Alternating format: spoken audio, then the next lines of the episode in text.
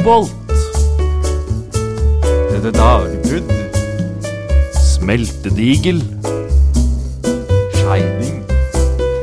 Stoll. Forhåpning. Malmveien. Smeltehytta. Hei alle sammen, og velkommen til en eh, ny episode av Bloodcast. Jeg heter Lasse, og i dag skal vi ta for oss et tema som vi har vært inne på før, egentlig. Blåfarveverkets giftige biprodukt, arsenikk.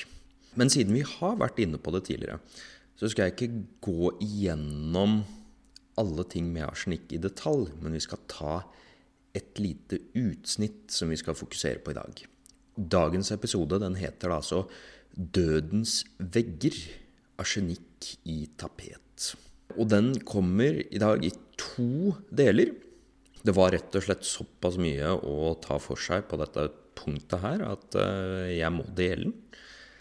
Som jeg da sa, vi skal ikke ta for oss foredlingsprosessene som skjedde på blåfarveverket, for eh, da kan du heller gå tilbake og høre episoden om arsenikk. I dag skal vi ta for oss en spesifikk bruk av arsenikk. Det var nemlig sånn at arsenikk ble brukt som tilsetning i pigmenter. Og disse pigmentene ble brukt til mye forskjellig, men bl.a. var en del av de svært, svært populære i tapetproduksjon, og da farging av tapet. Og for å kunne beskrive dette temaet best mulig, så skal jeg starte med å snakke litt om eh, produksjon Eller litt om eh, jo, både produksjon og historie til tapet. Og selvfølgelig også skal vi ta for oss mm, historien til de arsenikkholdige pigmentene som ble brukt i tapetindustrien. Og så litt om eh, hvordan giftige tapeter kunne påvirke både inneklima og beboerne i de husene som eh, benyttet den. Og så skal vi også se litt på, fordi dette blir jo mye i starten om utlandet. Har nok mest fokus på eh, Storbritannia her. Men til slutt så skal vi også se hvordan denne giftige tapeten og redselen for tapetforgiftning hvordan det påvirket livet her i Norge. Så i disse episodene så tar jeg da bl.a. Eh, utgangspunkt i to bøker. Eh, dette er to veldig gode bøker som jeg gjerne vil anbefale for alle dere som hører på. Det er da James C. Wharton som har skrevet 'The Arsenic Century How Victorian Britain Was Poisoned at Home, Work and Play'. Og Den ble gitt ut i 2010, og den tar ikke bare for seg bruken av eh, arsenikkpigmenter i eh, tapetindustrien, men den tar for seg så å si all bruk av arsenikk. Eh, da med fokus på 1800-tallet. Og dere vil bli overraska over hvor mye rart det har vært arsenikk i. Også en bok som fokuserer mer spesifikt på tapet. Det er da Lucinda Hawksley som da har skrevet boken 'Bitten by Witch Fever Wallpaper and Arsenic in the Victorian Home'. Og Denne kom i 2016. Og som sagt, disse to bøkene anbefaler jeg dere som er interessert i dette temaet her, virkelig å lese. Men nå skal vi da først veldig, veldig langt tilbake igjen i tid. Nå skal vi nemlig se på tapetets historie. Og jeg er veldig glad i ja, hvor ord har sitt opphav. Så ordet tapet har sin opprinnelse fra det persiske ordet tapé, som betyr vevde tepper. Og på den arabiske halvøy begynte folk å henge vevde tepper på veggene. Og dette skjedde da tidlig. Akkurat når, det er jeg litt usikker på, men dere kan jo tenke dere det at skikken den spredde seg da helt eh, opp hit i Norge. Og den kom hit på 800-900-tallet, altså i vikingtiden. Så da kan dere jo tenke dere hvor tidlig det var på den arabiske halvøy. Så er det da litt sånn at uh, dette, å henge vevde tepper på veggen, er jo ikke det samme som tapet. Så når dukket da det vi uh, Noe som ligner på det vi i dag kaller for tapet? Vel, det oppsto på 1500-tallet og besto av små ark med påtrykkede mønster som ble klistret på veggen som dekor. Og så utvikler dette seg litt. Så f.eks. i Norge så ble det etter hvert populært at store lerret ble klistret opp på veggene i stuene og ballsalene på de store godsene. Eh, lerretene ble dermed malt av en kunstner som malte f.eks. landskaper og sånn. Så det blir en slags sånn blanding av det vi i dag tenker på som tapet, som gjerne da har trykket mønstre eller bilder, med det vi mer ville kalt for kunstmaling. Eh, og denne skikken den startet på 1600-tallet i Norge. Så var det sånn at Silke- og velurtapet ble også populært blant Norges rikeste eh, sånn tidlig på 1700-tallet. Og disse var veldig eksklusive og eh, veldig dyre. Og grunnen til det var at det var rett og slett veldig vanskelig å produsere god tapet på, eh, tidlig på 1700-tallet. Men den industrielle revolusjonen skulle gjøre tapetproduksjonen mye, mye enklere. Eh, og dette igjen senket kostnader og tilgjengeliggjorde tapeten for flere. Og denne industrialiseringen av tapetindustrien den starter da i 1785. For da lanserte den fransk-tyske industrimannen Christophe Philippe Oberkampf der hører dere virkelig tysk-fransk, med andre ord. Han lanserte da sin nye oppfinnelse, en maskin som kunne trykke mønsteret direkte på tapetet. Tidligere måtte trykket gjøres manuelt med et tre eller etter hvert et kobbertrykk, der et motiv ble skåret inn i et treemne som igjen ble påført farge, og så ble tretrykket da trykket på tapetet. Oberkamps maskin forenklet jo dette ved at maskinen selv trykket mønsteret på.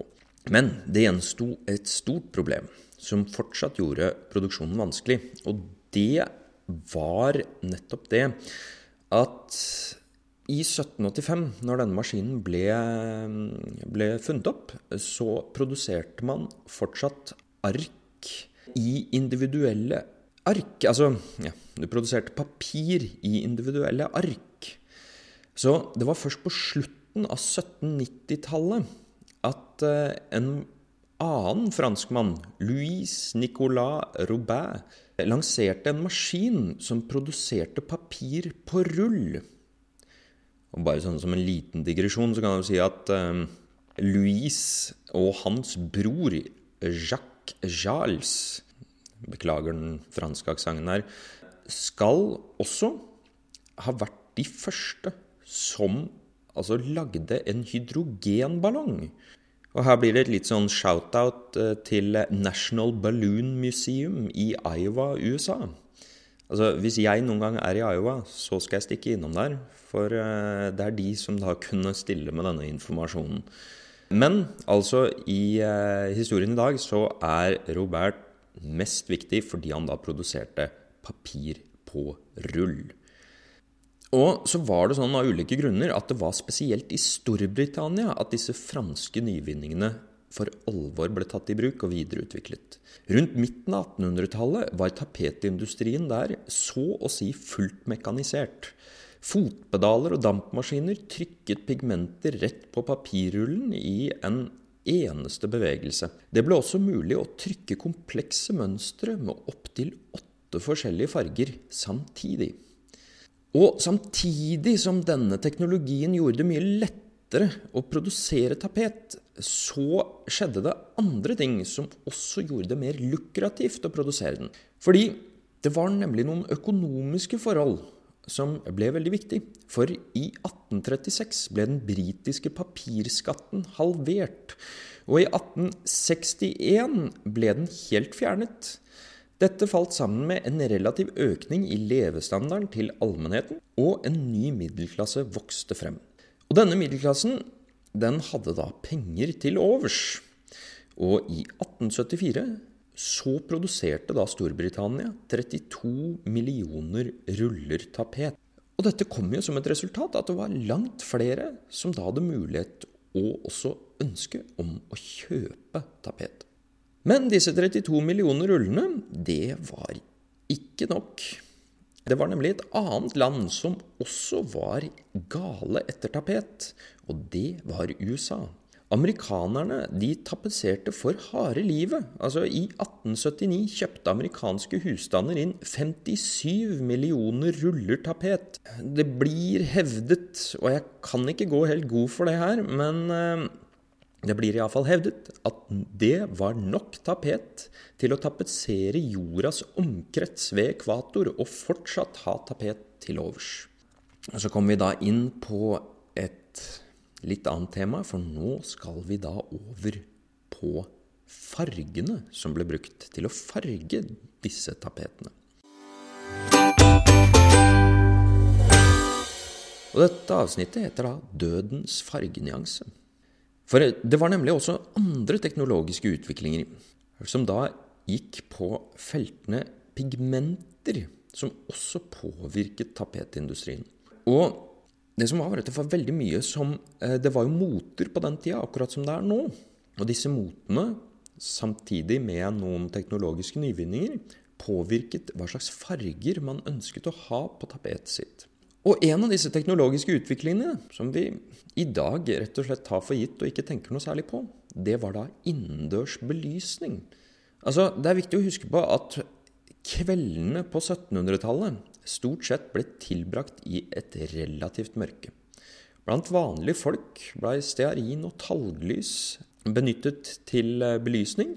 Og dette gir jo ikke sånn voldsomt flommende godt lys. Spesielt her eh, litt nordover i Europa så var det nok sånn at alle farger innendørs ble ganske dunkle når det led mot kveld, spesielt på vinterstid. Men mot slutten av 1800-tallet eller nærmere sagt kanskje ikke slutten, men mer mot midten av 1800-tallet, så ble da talglysene erstattet av lamper som brant olje eller gass.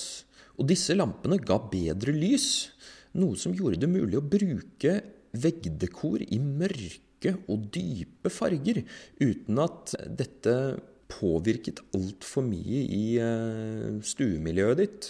For hadde du bare talglys å lyse med, så ville en mørk vegg bli fryktelig mørk. Men med disse lampene så lyste du det bedre opp. Og da kunne man bruke farger som ikke var godt synlige i eh, lyset fra talglys. Og så var det andre ting som skjedde, og rett og slett bare på det estetiske.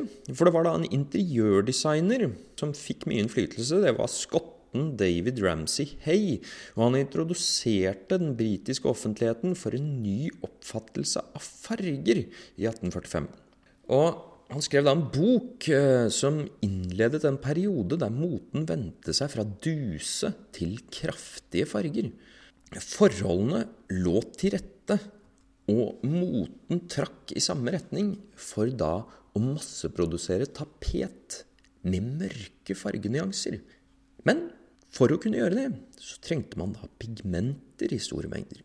Og valget falt på grønne pigmenter som baserte seg på sjelesgrønn. Og sjelesgrønn, det er da oppkalt etter den svenske kjemikeren Carl Wilhelm Scheele. Altså han levde fra 1742 til 1786. Han ble ikke gamle karen. Det har vel blitt hevdet at eh, en del av disse veldig giftige forsøkene som Scheele holdt på med, muligens hadde en dårlig påvirkning på helsa hans.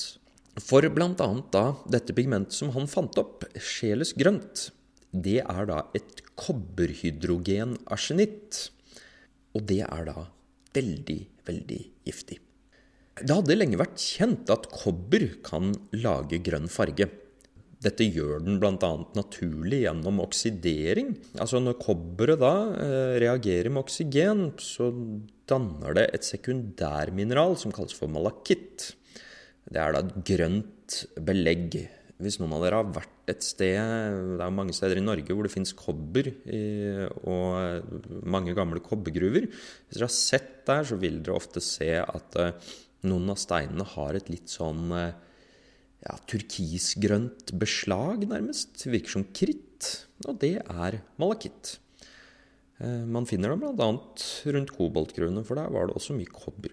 Men altså disse tidlige grønnfargene, som kun ble produsert primært av kobber, de var lite varige og svake i fargenyansen. Sjelet fant ut at ved å tilsette en blanding av pottaske og hvit arsenikk i kobberpigmentet, så ble grønnfargen dypere og klarere. Og dette var det da flere som begynte å jobbe videre med etter sjela også. Så i 1805 fant den østerrikske kjemikeren Edlen von Mitis en ny grønnfarge. Og denne ble først kalt for mitisk grønt, men ble senere omdøpt til Schweinfyrgrønt. Eller Schweinfurgrønt, er det vel. Navnet kom av den tyske byen Schweinfur, der fargen ble produsert fra 1814. Og kundenes hunger etter grønt vokste utover 1800-tallet. Tapetprodusenten Alfred Taylor hevdet at etterspørselen etter grønt tapet var så stor at han hadde et forbruk av to tonn sjeles grønt i uka. På 1860-tallet produserte Storbritannia opptil 700 tonn sveinfur grønt i året. Og selv 700 tonn var ikke nok for å mette etterspørselen, ettersom Storbritannia samtidig måtte importere samme pigment fra utlandet. Og i løpet av 1800-tallet kom det et utall nye grønne pigmenter. Og alle hadde de da én ting til felles. De inneholdt en blanding av kobber og arsenikk. Iallfall de aller fleste av dem. Man hadde da, og jeg nevner i fleng, papegøyegrønt, baselgrønt, svenskgrønt, keisergrønt osv. Det var til slutt hele 50 forskjellige nyanser som ble produsert, og utviklerne ga til slutt opp å gi pigmentene nye navn, eller iallfall gode navn. Derav det lite fanta eh, fantasifulle navnet Beautiful Green. Og det var mye forvirring her òg, fordi veldig ofte så ble de fleste grønnfarger bare referer referert til som sjelsgrønn. Grønne arsenikkpigmenter ble ikke bare benyttet på tapet. De ble også benyttet i tak, vegg, møbelmaling, prislapper, spillkort, innpakningspapir, hatter, falske blomster, lampeskjermer, klesplagg, ja, selv på dekor av tobakkspiper og forseglingsvoks på vinflasker. Og et produkt som jeg gjerne vil trekke fram, som definitivt ikke burde vært farget med arsenikkholdig grønnfarge, det var da frimerker som, for å få de til å feste seg, måtte slikkes.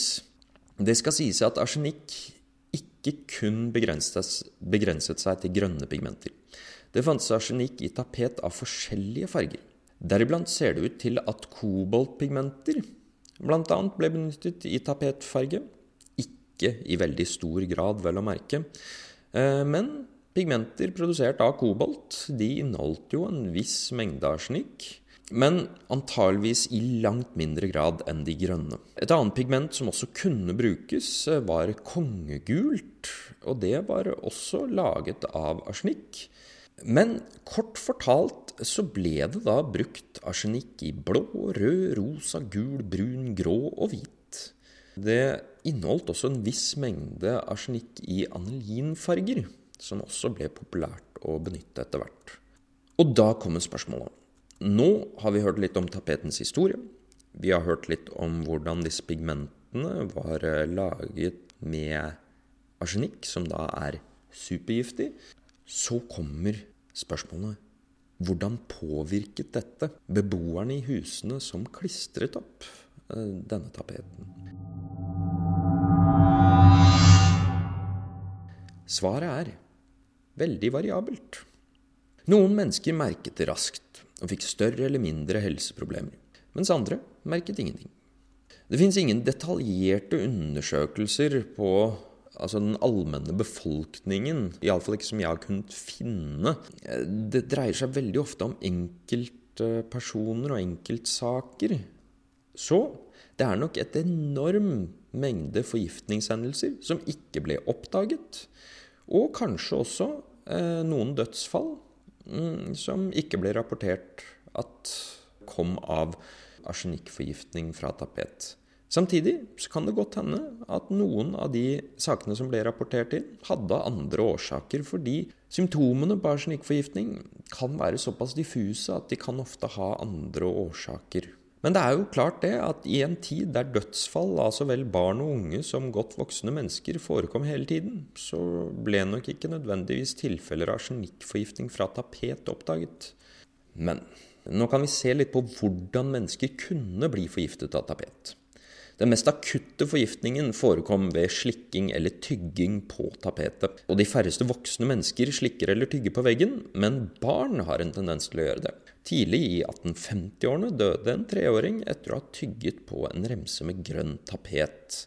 Eh, og det var også en spesielt stygg sak på begynnelsen av 1860-tallet, hvor eh, en del barn i London også døde som følge da, ble det sagt, av den grønne tapeten på rommet deres.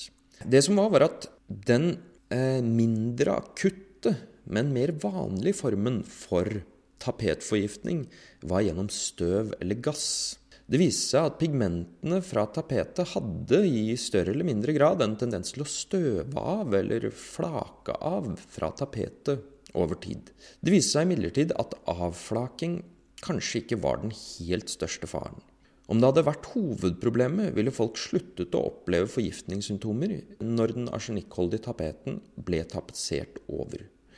Det viste seg at folk fortsatte å bli syke, selv om gammel arsenikktapet ble tapetsert over, gjerne med flere lag av giftfri tapet. Så hva var egentlig problemet? Jo, den arsenikkholdige gassen trimetylarsin. Og trimetylarsin består bl.a. av hydrogen og arsen, og er veldig giftig. Eh, det var da den italienske kjemikeren Bartalomeo Gosio som i 1891 påviste at det kunne dannes gass i tapet ved romtemperatur. Dvs. Si, Gasio identifiserte ikke gassen som trimetylarsin. Den ble snarere i lang tid etterpå kun referert til som Gosios gass. Og når du ble syk av den, så ble det kalt Gosios sykdom. Det var da først på 1930-tallet at det ble påvist at denne gassen var da trimetylarsin. Og når eh, Gosio skulle dyrke frem Han dyrket nemlig frem altså en muggsopp i sitt laboratorium. Eh, det var da muggsoppen Scopulariopsis eh, brevicaulis, som da ble dyrket fram, den forekom ofte i limet som ble benyttet til å klistre opp tapeter. Som en liten sånn digresjon så kan jeg si at denne muggsoppen, når Gosio skulle dyrke den fram, så dyrket han den på potetmos. Men det var jo da sånn at denne muggsoppen den dannet seg da i tapetlimet når veggen ble utsatt for fukt. Og fuktige vegger var nok veldig vanlig på 1800-tallet. Så det var da gode forhold for dannelsen av Gosios gass. For da var det jo det at denne muggsoppen reagerer med arsenikken i pigmentet i tapetet og lager denne gassen som siver ut i rommet. Og dette gjorde da muggsoppen og arsenikken, selv om den giftige tapeten hadde blitt overklistret mange ganger. Gosio ble nok satt på dette sporet eh, av en av sine kollegaer. For allerede i 1839 hadde da den tyske kjemikeren Leopold Gemlin publisert en artikkel i avisa Karlsruher Zeitung der han advarte mot en museluktende gass fra grønn tapet. Og denne museaktige lukten, den kommer da av arsinet, som lukter hvitløk. Og jeg vil nok si da hvitløk snarere enn mus, men det er jo begge ubehagelige lukter. Og det som er litt interessant her, er at disse problemene med gammel tapet vedvarer helt fram til vår egen tid. Det er fortsatt mange gamle hus i Storbritannia som inneholder store mengder arsenikkholdig tapet. Flere hundre tusen pund blir årlig, visstnok anvendt for å fjerne arsenikkholdig tapet og pigment fra disse husene, selv i vår tid. Og Altså, Så sent som i 1954 ble den amerikanske ambassadøren til Italia forgiftet av avflakket grønt pigment fra ambassadørboligen sin. Så det er virkelig fortsatt ikke ufarlig å bevege seg i disse gamle husene. Så kan vi da spørre hvordan arter denne forgiftningen seg? Symptomene på arsinforgiftning er hodepine, kvalme, skade på røde blodceller og potensielt nyreskader. Og i de helt verste tilfellene kunne da døden inntreffe. Og dette gjaldt spesielt for barn, ettersom de da har en mindre kropp og er mindre motstandsdyktige. Forgiftningen fra tapet var da ikke akutt, sånn som det ville være hvis man spiste arsenikk. Den var kronisk, noe som ga mer diffuse og milde symptomer, men symptomer som vedvarte og kunne forverres over tid. En persons generelle helsetilstand, kroppsstørrelse og mengde arsenikk den ble utsatt for, hadde alt å si. Noen ble syke raskt, mens andre kunne bo i flere titalls år i hus med arsenikkholdig tapet uten å merke det. Så hvor mye arsenikk var det i de giftige tapetene? Wharton belager seg på kilder fra 1870-tallet eller som hevdet, gjennom flere analyser, for det var da vanlig å sende inn disse tapetene til analyse, at det gjennomsnittlige arsenikkinnholdet i giftig tapet var noe sånn som 1296 mg arsenikk per 30 kvadratcentimeter tapet. Og dødelig dose for et voksent menneske, vel å merke ved oralt inntak, er ca. 300 mg. Og det blir også sagt den samme, eh, av den samme kilden at det kunne være over dobbelt så mye arsenikk i noen av tapetene som det gjennomsnittet var. Og det var også eksempler på tapet som inneholdt langt mindre arsenikk, som enda fikk dødelige følger for innbyggerne av huset. Og da kan man jo spørre, når det er så mye gift i veggen, og folk som blir syke av det, hvordan var det med lover og reguleringer av tapetsalg? Kort fortalt så var det i mange land ingen. I Storbritannia ble det sagt at det var opp til konsumerne å tvinge produsentene til å fjerne arsenikkholdige pigmenter. Eh, så staten var da motvillig til å gå inn og regulere tapetproduksjon og salg. Det var imidlertid andre stater som eh, gikk andre veien. Og den første staten som forbød salg av genikkholdig tapet, var den tyske staten Bayern. Eh, og det skjedde allerede i 1845. Frankrike, Sverige og Prøysen la også restriksjoner på salg og produksjon av arsenikkfargede produkter, mens andre land som USA, Nederland, Hellas, Italia og Belgia hadde ingen restriksjoner. Og da kommer vi til et interessant lite spørsmål. Hvordan var det så med lille Norge? Eh, nå skal jeg innlede litt her, og så bryter vi av for eh, resten, som dere da må høre i neste episode. Men for å innlede det litt. I Norge så ble det da i 1796 vedtatt en lov som regulerte salg av ulike typer arsenikk og annen form for gift.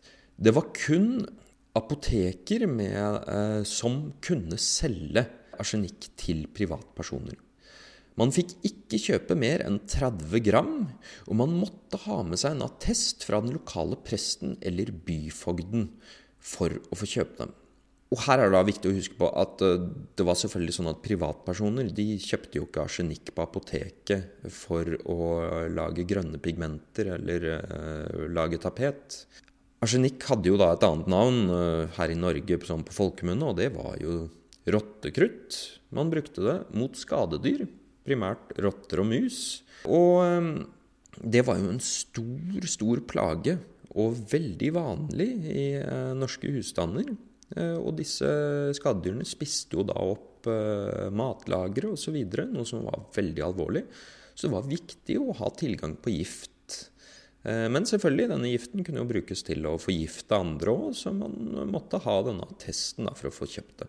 Men den loven sier ikke noe om arsenikkholdige produkter. Og da er det viktig å huske på at i 1796 så var det veldig lite arsenikkholdige produkter på eh, salg i Norge. Iallfall som er meg bekjent. Og så er en annen ting viktig å huske på òg, at på den tida så var man generelt lite opptatt av helseskadelige ja, forskjellige produkter som ble solgt. Men det som er interessant, er da at selv i 1879 ble det hevdet at det var vanskelig å regulere handelen med arsenikkholdige pigmenter i Norge fordi disse pigmentene, kort og godt, overgikk andre i glans og fargestyrke. Så da kan dere se, det var altså estetiske hensyn som kom der. Og ut ifra det jeg kan se av lovverket, og det skal sies at jeg har ikke pløyd gjennom alle lovbøker frem til slutten av 1800-tallet, men altså frem til slutten av 1800-tallet så finner i hvert fall ikke jeg noen lover i Norge som begrenset produksjon og salg av genikkholdige varer. Eh, kun salg av arsenikken i seg selv. Og da er det interessant å merke seg at eh, Sverige som vi da eh, var ganske tett forbundet med, de hadde et lovverk om iallfall som ligner på det man hadde i dag, eller har i dag, om da å sette opp grenseverdier for hvor mye arsenikk som var lov å ha i forskjellige produkter.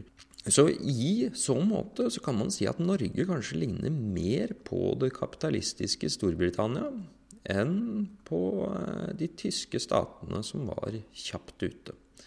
Så da takker jeg for følget nå. Og hvis du vil høre mer om tapet, så er det bare å følge med når neste episode kommer ut.